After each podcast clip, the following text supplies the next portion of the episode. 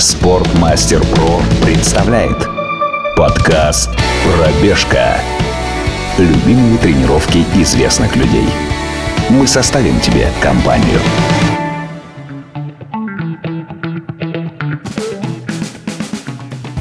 В рамках летней беговой кампании Спортмастер Про запускает серию подкастов с историями спортсменов, деятелей искусства, бизнесменов и прочих известных любителей бега. В нашем подкасте, который называется «Пробежка», гость э, как бы тренирует слушателя, рассказывает подробно, что за тренировка сегодня предстоит нашим слушателям и подробно идет по ней. То есть, по сути дела, мы делаем эту тренировку вместе, только мы сидим на стуле в уютной студии воображаемой, а вы делаете тренировку в реальной жизни. У нас уже было несколько интересных гостей, тренеры по бегу, известные спортсмены, и сегодня у нас будет очень важный подкаст, потому что это не самая очевидная вещь, и мы будем говорить сегодня про силовую подготовку. А гостем нашего сегодняшнего выпуска будет э, Даша Брыгина, и сейчас я лучше спрошу, как э, Дашу правильно представить, потому что она много чего делает, и я не хочу что-то сказать не так. Даш, привет! Скажи, пожалуйста, как тебя правильно представить? Привет, Костя. Ну, правильнее всего меня представить, конечно же, это Даша Брыгина, тренер по ОФП довольно э, скромное у меня представление, потому что мне кажется, что оно вполне себе емкое и рассказывает э, именно то, э, чем я занимаюсь. Я тренер по ОФП. Прекрасно. Ты тренер по ОФП и, наверное, если кто из наших слушателей тебя знает, то он или она, скорее всего, тебя знает благодаря Nike Training Club. Расскажи, пожалуйста, как э, ты вообще стала тренером по ОФП, что такое Nike Training Club, как ты вообще связала свою жизнь с этим?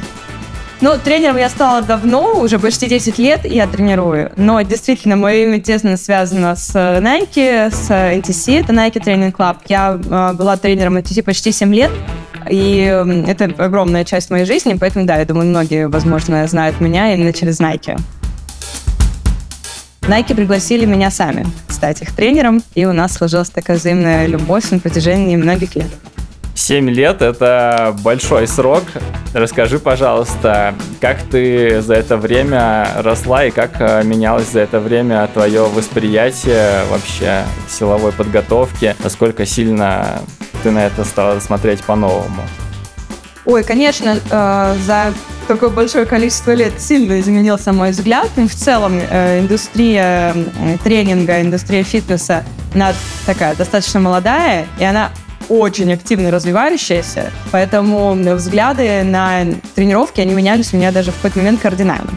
В целом можно сказать, что начинала я с таких довольно высокоинтенсивных э, тренировок, э, с высокоинтенсивной работы на высоком пульсе и много работала именно с выносливостью. И вот постепенно, сквозь годы, через долгий тернистый путь, э, я пришла к тому, что вот сейчас э, больше я занимаюсь именно работой с силой. Конечно, не забываю про выносливость, но э, силовой части э, здесь отдана прям львиная доля времени тупой вопрос. Можно вот эта высокоинтенсивная силовая подготовка на высоком пульсе? Мне первое, что приходит в голову, это кроссфит.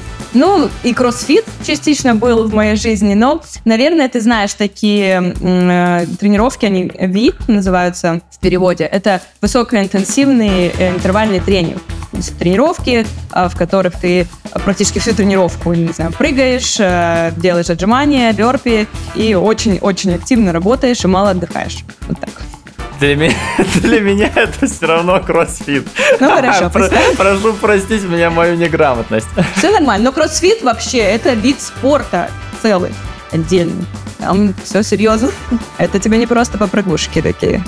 Для меня Nike Training Club э, это такая штука, которая ну, я, может быть, не прав, э, но она в моем э, мировосприятии очень тесно связана с беговой культурой Nike. Ну и в том числе, когда я наблюдал за тем, как это развивается, да, как развивалась как раз культура вокруг бренда Nike в России в предыдущие 10 лет, как сначала появлялись э, беговые клубы, как это все сначала строилось вокруг бега, а потом обрастало, опять же, силовыми всякими штуками. Поэтому, когда мне наш э, продюсер сказала, что у нас будет гость следующий э, тренер по ОФП, я подумал, блин, это классно, потому что, наверное, я начинал бегать как раз, когда была заря развития вот этой всей беговой культуры, когда Nike просто делал крутейшие вещи в России, вот. И я когда начал бегать, я думал, что чтобы бегать, нужно просто бегать. Уже потом, спустя какое-то там количество травм, спустя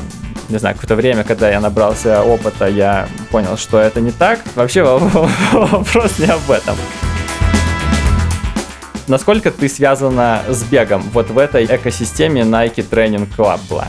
Если мы как раз таки говорим про экосистему, то в экосистеме есть два огромных подразделения. Это Nike Training Club и Nike Running Club. Совершенно самодостаточные два подразделения, не зависящие друг от друга, но иногда переплетающиеся. Я была тренером Nike Training Club, я была тренером Nike тренером, а есть еще Nike Coach. Nike Coach — это тренер по бегу. Это вот э, тренер, который тебя подготовит к какой-то дистанции, поставит тебе технику по бегу. Все, что связано с э, специфичностью бега, этим занимаются фитнес-тренеры побед. Насколько вообще, э, вот опять же, в экосистеме Nike, ну, когда было много тренировок, когда были и беговые, и силовые, как-то эти программы пересекались, ну, или строились ли эти программы так, что вот, значит, у нас есть беговые тренировки, а мы сюда поставим силовую, или ребята, которые приходили, они сами такие, о, пойду сегодня схожу на силовую, а там побегаю как-то. Это оставлялось на выбор каждого самостоятельно. Ну да, конечно, каждый атлет сам себе строит тренировочную программу. Это касается и любого Nike хаба живого, куда ты можешь прийти, Nike Box в той же Барселоне. Также это касается атлета, который тренируется с приложениями NRC и NTC. Он составляет себе программу, например, по бегу, предположим, подготовиться к половинке, и сам дополнительно в нее добавляет тренировки уже с приложения NTC. Отлично. Мы сейчас э, обязательно поговорим о том, как э, это грамотно сделать, но для начала Подкаст «Пробежка».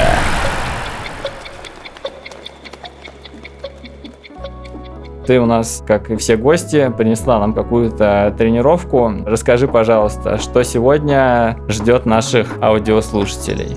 Сегодня, дорогие аудиослушатели, мы с вами побежим не для каких-то цифр, не для каких-то рекордов. Мы с вами сегодня побежим исключительно для удовольствия и для любви. Это будет легкая пробежка в спокойном, комфортном для вас темпе 5 километров. Отлично. 5 километров. А что будет потом? Ну, как и всегда, любой беговой тренировки, до тренировки разминка и после заминка. Отлично. И потом мы еще, я попробую вас уговорить сделать какой-нибудь сет, но мы к этому придем дальше. Вообще, смотри, ты тренер по ОФП. Насколько ты была вообще близка к бегу? Бегала ли ты? Если да, то как часто? Ну, бегала, конечно, и бегаю сейчас. Бег — это часть моей тренировочной программы. Но если я, как и все, наверное, как многие, кто начинал бегать на заре вот становления бега в э, Москве у нас, там у меня был период, когда я бегала все лето, каждое утро. Неважно там, что происходило, э, то есть, когда ты прям погружаешься в это и получаешь невероятное удовольствие. А, но сейчас я пришла к тому, что пробежки у меня максимум, наверное, две в неделю. Одна — это традиционная пробежка по воскресеньям, очень легкая, вот типа той, что будет сегодня. И одна пробежка тоже, наверное, до 10 километров исключительно в кайф. Что касается кайфа, расскажи, пожалуйста, какой у тебя, есть ли у тебя любимый маршрут в Москве и куда бы ты отправилась сегодня бегать ребят, которые нас слушают? Ну, я составила маршрут в центре города. Я всегда бегаю в центре, потому что мне очень нравится, когда ты еще дополнительно получаешь удовольствие в картинке, которая у тебя меняется.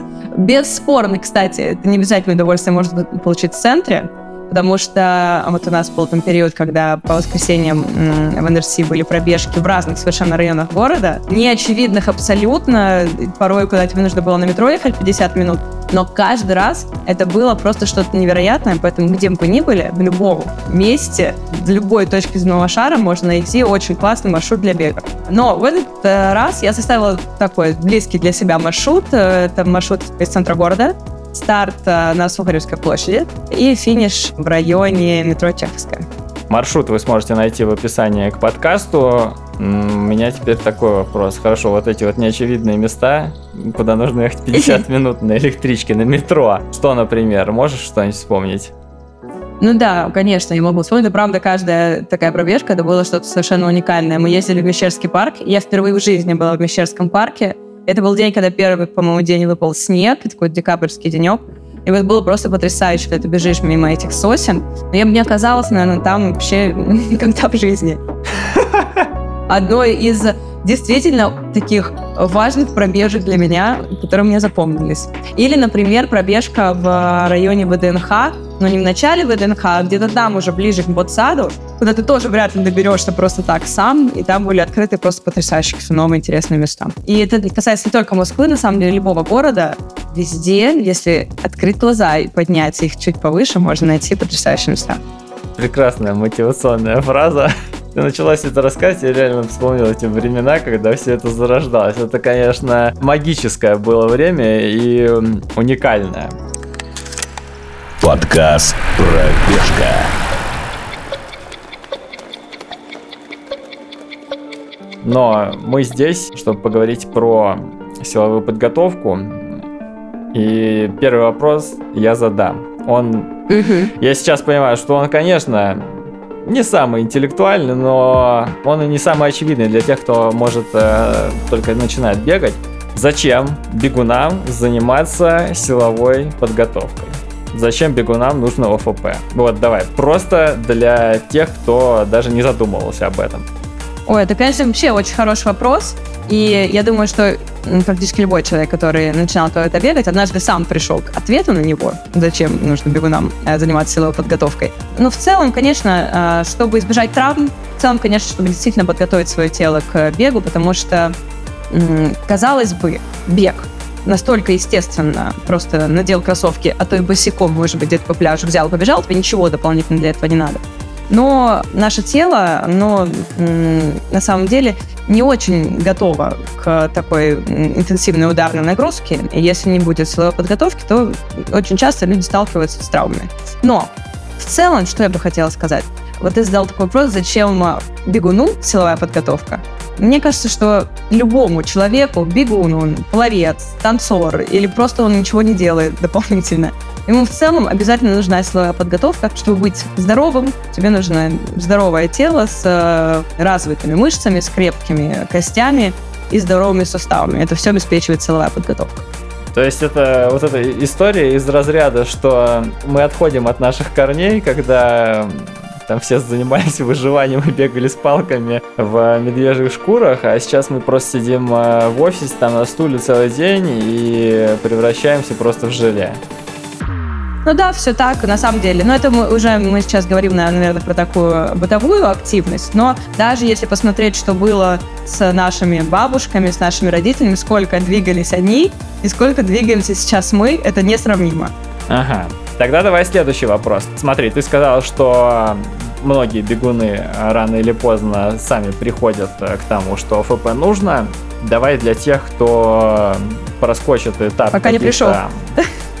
Да, или для тех, кто проскочит этап там какого-то получения горького опыта, как э, новичкам тем, кто только начинает бегать, грамотно интегрировать ОФП в свою подготовку. И вообще, есть ли, на твой взгляд, какой-то там уровень э, бегуна, с которого надо это делать, а до которого там можно как-то и э, забить. Не знаю, если там человек бегает два раза в неделю, то ну как бы пофиг, пусть бегает. Ну, это такой, знаешь, вопрос э, очень общий, на него нельзя ответить однозначно. Все люди разные, и для какого-то человека действительно он будет там бегать два раза в неделю свои пять километров в каком-нибудь э, достаточно спокойном, комфортном темпе, при этом у него отличная механика ходьбы, соответственно, отличная механика бега, и все будет с ним нормально. Ничего с ним не произойдет, не получится никаких травм, и послушает наш подкаст и скажет такой, ну что вы придумываете, все нормально у меня. А будет человек, который выйдет на одну пробежку в неделю, пробежит 2 километра, сделает так 4 недели подряд, и потом у него будут проблемы с коленостопами, там, тазобедренными суставами и коленями. Поэтому однозначного ответа нет, если мы говорим прям про какого-то среднего бегуна. Но в целом есть общая рекомендация, это 2-3 силовых тренировки в неделю, вне зависимости от того, есть у тебя пробежки или нет. То есть если ты даешь своему телу достаточный стимул, вот это вот как раз-таки там 2-3 часа в неделю силовой работы, то, скорее всего, твое тело будет готово к пробежкам. Окей, давай попробуем э, с другой стороны подойти к этому вопросу. Э, можешь ли ты выделить э, какие-то, например, распространенные травмы и какие упражнения условно можно делать для того, чтобы их избежать? Угу. Хороший вопрос. Наверное, мне кажется, я не знаю точную статистику, но если мы сейчас вот представим, с чем занимается бегун. Ну или просто на свой опыт опираться. Да, то, скорее всего, конечно, это травмы коленных суставов, голеностопных и тазобедренных. Могут быть еще сложности с позвоночником, особенно в поясничном отделе, но это уже чуть реже, чем... Я уверена, что колено и голеностопы самая частая, наверное, проблема. Что делать? чтобы избежать этих травм. Но если мы говорим про тренировки, если мы говорим про упражнения, конечно, это все упражнения, которые заставляют работать э, твои ноги, причем в разных плоскостях, причем это движение обязательно и колено доминантное, и таз доминантный, где будут работать у тебя и ягодицы, и бедра, ну, в любом случае это будут работать голени. Тогда, если ты работаешь с, с грамотной техникой, то ты защитишь свои суставы, насколько возможно. Но нет такого, конечно, что это стопроцентная гарантия, то, что ты не получишь травм, потому что, не знаю, может быть, у тебя какая-нибудь спорная техника бега, или наоборот, у тебя какая-нибудь нормальная, там, вот у тебя, естественно, есть твоя техника, ты наслушался про то, что должна быть какая-то особенная техника бега, что нельзя приземляться куда-нибудь там на пятку, и ты сам пытаешься исправить вот то, естественно, нормально, что есть у тебя, и как бы делаешь еще хуже, и тут сколько бы ты ни приседал, не делал становых тяг, ну, скорее всего, тоже у тебя будет какие-то сложности. Отлично. У нас тут прозвучала фраза «становая тяга». Когда я только услышал про то, что нужно делать ОФП, э, все говорили, что там бегуну достаточно все делать э, со своим весом, и там э, какие-то штанги, и вот это вот все, это все очень страшно. И, От дьявола. И да, это, это зло, и что это путь, путь на тот свет. Во-первых, что с этим делать. Так ли это, да? Да, да, да во-первых, так ли это, во-вторых, как это все должно в идеале быть устроено. То есть начинаешь, не знаю, условно, там, со своим весом, что-нибудь работаешь с резинками, а потом уже начинаешь подключать штангу и вообще как э, не навредить себе и как не переусердствовать на поприще силовых э, тренировок. Ох, какой классный вопрос. Ну, ответ у меня есть. Конечно, идти заниматься с э, тренером, с профессиональным хорошим тренером, который отследит и технику твою, и отследит вот эту как раз-таки этот твой прогресс э, в плане работы с весом. Ну, предположим, ну вот не, невозможно это. Вот человек сидит на Северном полюсе, там у него нет даже доступа к интернету, чтобы, не знаю, там найти себе онлайн тренера. А, просто я вот чуть-чуть в общих чертах тебе расскажу про то, о чем ты говорил. Если мы говорим про работу со своим весом, то ну, такие вещи, как приседания со своим весом, они практически не имеют смысла, потому что ты со своим весом приседаешь в день большое количество раз. И это не является стимулом для твоего тела. То есть ты садишься на стол, ты садишься на унитаз, ты много куда садишься, и вот это приседание со своим весом, но если они только в огромном количестве сделаны, они могут явиться каким-то стимулом, но это тогда большая нагрузка на суставы, и это может быть еще хуже. Поэтому работа со своим весом, если мы говорим там про движение такое, как приседание, мы отметаем. Идем дальше. Приседание, ну вот ты рассказал про приседание с резинками. Ну такой это интересный момент. Это работа, знаешь, не силой тяжести получается, а силой упругости. Это может быть э, заменой, условно, приседанием со штангой, например, или приседанием с гантелями с весом. Но здесь гораздо сложнее следить за прогрессом, так скажем. Гораздо сложнее увеличивать интенсивность. И это такой вариант, знаешь, как если ты поехал в отпуск, вот ты взял с собой эту резинку, и, пожалуйста, ты дал какую-то нагрузку, это здорово. Но на постоянной основе, наверное, я бы не рекомендовала. Есть самый простой способ, это приседать с весом. Здесь ты спокойно можешь и увеличивать этот вес, прям постепенно добавляя там по килограмму. Здесь спокойно ты можешь проще гораздо контролировать технику, потому что тебе еще дополнительно, резинка не давит на плечи. И, ну, не стоит, в общем, изобретать велосипед не просто так. Только десятков лет существует э, вот уже в нашем представлении силовая работа, а если мы копнем подальше, то посмотрим, что еще в Древней Греции этим занимались. Ну, не случайно это. Хорошо. Есть какие-то упражнения, которые с собственным весом а, имеют эффективность? Сто процентов, да. Конечно. И давай мы сейчас не будем там, если мы говорим все-таки про бегунов, для них, конечно, актуальнее специфичность э, работы ног поэтому мы говорим про ноги, да, понятно, что uh-huh. подтягивание со своим весом очень эффективно, рекомендую всем, но сейчас они, не будем о них говорить. А, конечно, есть. Тогда здесь нужно делать движение, например, на одной ноге. Предположим, приседание на одной ноге. Ага, И вот оно становится... Ну, пистолетики, это уже, так скажем, высший пилотаж. Для новичка это явно не Мгм. адекватная нагрузка. Но там приседание на опору, на стул, например, на одной ноге, Мгм. когда вторая нога на весу. Отличная нагрузка. Почему? Потому что у тебя вторая твоя нога, вот она является утяжелением. Мгм. Вот тебе, пожалуйста, замечательное движение. Или, например, наклоны на одной ноге, но это тоже начальный такой совсем уровень, постепенно все равно в этом движении необходимо добавлять вес, но тоже отличной работой являются. Смотри, а вот э, всякие штуки типа балансировочных подушек э, и есть еще вот эти эти блины, которые кладутся на землю, и когда ты на них вот так вот разъезжаешь э, ногами направо-налево, как это на льду. слайс, да, слайс, Да. слайдеры называется. Вот эта эта вот работа. тема, все, это эффективно, на твой взгляд? Ну, это эффективно, конечно. Вопрос, чего ты хочешь добиться. Если мы говорим про балансировочные подушки, там, например, или боссы платформы, э, то ты развиваешь своего тела навык стоять на нестабильной поверхности. Э, Как часто с тобой это бывает, Кость? Все равно нам же нужны в беге мышцы-стабилизаторы, там, вот это А это другое, нет. Мышцы-стабилизаторы, естественно, нам нужны. Но ты развиваешь четко специфический навык. Навык стояния на нестабильной поверхности. Сейчас, подожди, то есть, стоя на балансировочной подушке, я не, не прокачиваю свои мышцы-стабилизаторы? Ты прокачиваешь их, но в определенном ключе, вот в Ага. определенном м, моменте, понимаешь? Это чуть-чуть другое все-таки. То есть, когда ты стоишь на нестабильной поверхности, ну, это другой режим работы твоего тела. В беге такого нет. Поэтому, ну, э, нельзя сказать, что это все зло, не делайте этого. Но это не первостепенное, что нужно бегуну. Мгм. Да? Это можно делать, безусловно, и это будет давать некий результат, но там есть движения, которые будут более эффективны.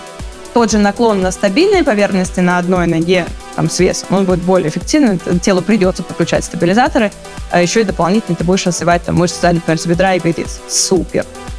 Мгм. Но я согласна, что на балансировочной подушке весело.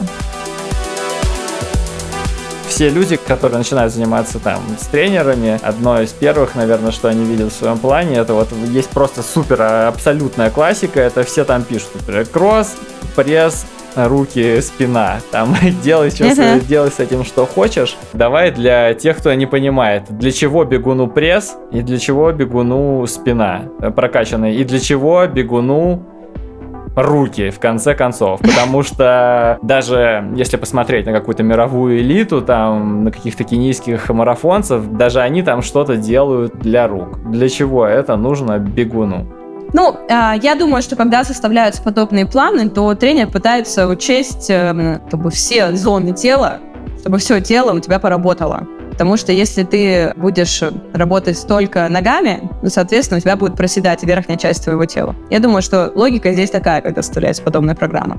Но в целом, если мы посмотрим на любого атлета, который занимается бегом, то, конечно же, у него работают мышцы корпуса. Конечно же, у него работают и руки. В любом случае. Тут, э, я думаю, вопрос э, гармонизации развития своего тела, поэтому так прописывается программа. Тогда еще такой вопрос. Э, Вот у нас есть беговой план, условно, и Мгм. человек хочет заниматься ОФП. Есть ли у тебя какие-то рекомендации, как грамотно интегрировать ОФП в беговую, в беговую подготовку? То есть я видел разные штуки. Там кто-то, например, делает ну, есть, например, какая-то серьезная работа, и в этот же день э, втыкается силовая, чтобы, например, было побольше дней отдыха после этого. Либо кто-то Мгм. делает э, силовую наоборот э, в легкие дни. Есть что подсказать нашим слушателям на этот счет? Ну, вообще, есть большое очень количество исследований на этот счет, и то последнее, о чем читала я, что это не конкурирующие виды нагрузки, поэтому в целом, если у человека есть достаточное количество сил и времени, не знаю, утром сделать пробежку, а вечером сделать тренировку, вполне так можно сделать. И действительно, следующий день дать больше отдыха, там, выполнить просто норму шагов, и там, через 48 часов приступить снова к работе. Но ничего не мешает и разделить это по дням, если мы говорим про пробежки и силовую работу. Конкуренции здесь нет.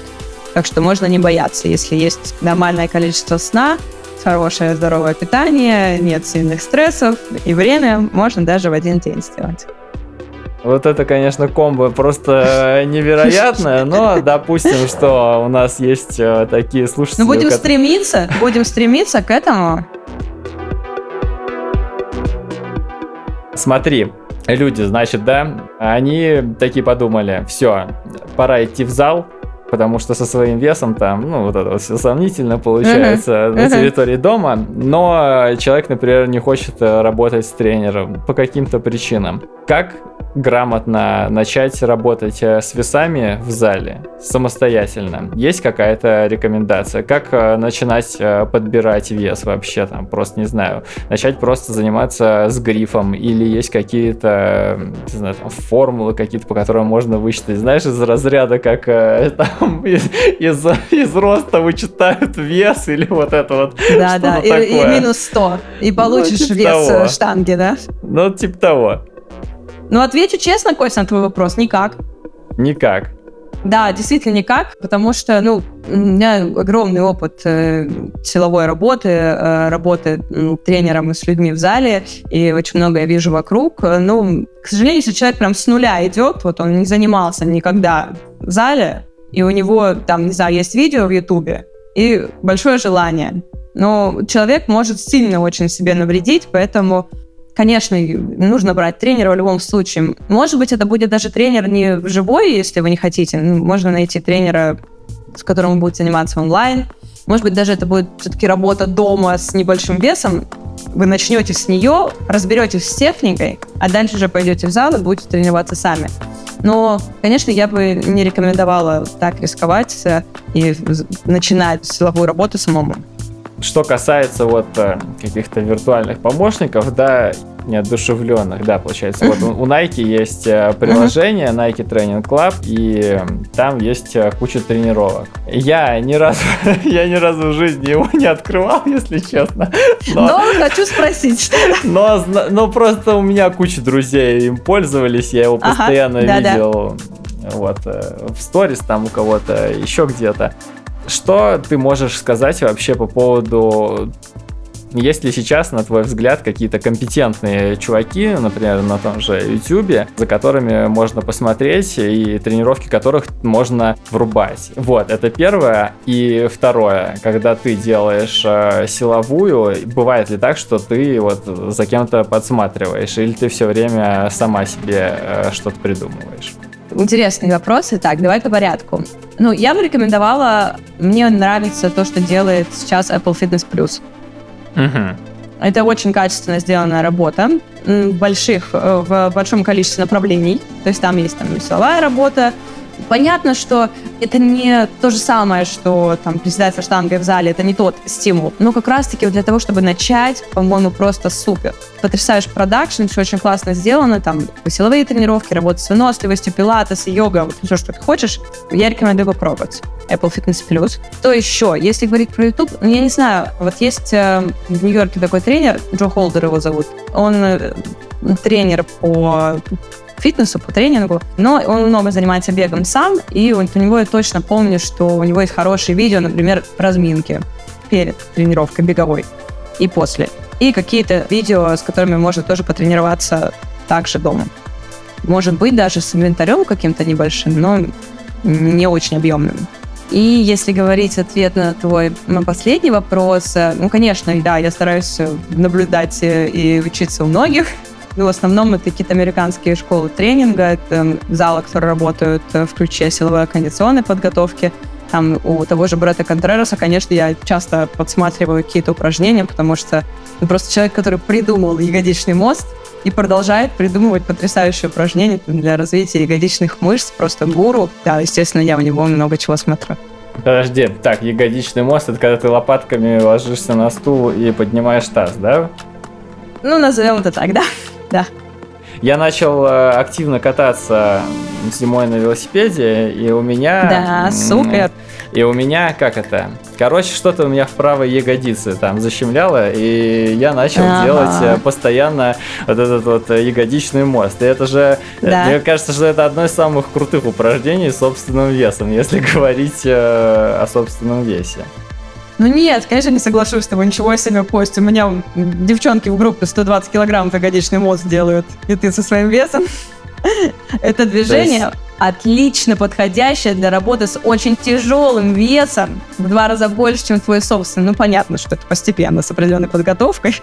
Короче, это не подкаст, а просто разбор впереди по у фактам тебя. какой-то. Пора заканчивать впереди у тебя с ягодичным мостиком. Так, я понял, а у тебя есть какой-то вообще- подожди, кстати, вот сейчас можно я все-таки... Я на одной ноге, кстати, его делал, на одной. Вот, вот защиту тебя я тебе скажу, что работать на одной ноге в этом движении, это супер, особенно если в медленном темпе, наверху делать какую-нибудь задержку 4 секунды, и там, если ты будешь делать это 15-20 раз, вот это будет классной нагрузкой. Во, все, реабилитация прошла. Слава богу, слава богу, хоть что-то. Тебя есть какой-то любимый вообще силовой сет на все случаи жизни? Нет, наверное, нет. Вот У меня такая чуть более серьезная программа, серьезная подготовка. Я прописываю себе программу тренировочную большую. Ну, это всегда, всегда у меня тренировка включает э, объемное движение на низ тела. Там это может быть э, тяга, это могут быть приседания, это э, работа с верхом, какие-то жимы, какие-то тяги, это работа со спиной. И какой-нибудь я люблю добавить специальный блок, в котором обычно работаю, например, с мышцами корпуса или там, с теми мышцами, которые не были задействованы в основной тренировке. Сейчас будет очень тупой вопрос. А вот- есть у тебя такое там день ног, день, день рук, вот это, вот это вот. Бывает Не, или а, это слушай, чисто это мем? Э, Это нет, это супер вопрос. э, Почему нет? Есть люди, которые тренируются, даже тренеры, которые трени- ну, разбивают тренировки на группу мышц. Я так не делаю. Я тренирую всегда full body, это называется. Ты тренируешь все тело в тренировке, нагружаешь его, но просто м, какие-то группы мышц тебя прям подвергаются, не знаю, сильному стрессу, какие-то условно говоря чуть-чуть поменьше. Но в тренировке я стараюсь задействовать вот максимум того, что можно. То, что не задействовал в одной, задействую в другой. Подкаст «Пробежка». Ты сказала, что вот ты прописываешь себе там э, подготовку. Ну, Я, честно говоря, не знаю, как это устроено. Ну вот, хорошо, так. Ты э, просто тренируешься или ты к чему-то там э, готовишься, я не знаю, каким-то... Я даже не знаю, как это правильно называется. Ну, не соревнования. Ну, не соревнования, но например. да. Нет, я не готовлюсь к соревнованиям. Я тренируюсь для здоровья, настроения, хорошего самочувствия и внешнего вида. Получается, мы не будем спрашивать у тебя по поводу пяти твоих э, там каких-то ритуалов перед забегом, потому что... А ты в забегах-то, кстати, участвуешь? Такой вот вопрос. А, ну, я... э, Ты знаешь, я участвовала в нескольких забегах, э, но в целом э, это вообще не моя совсем история, если честно. Я не получаю кайфа. Соревновательность — это не про меня вообще. То есть я не человек, э, который такой имеет азарт какой-то, соревновательную жилку. Мне, наоборот, э, как-то дискомфортно может становиться даже иногда.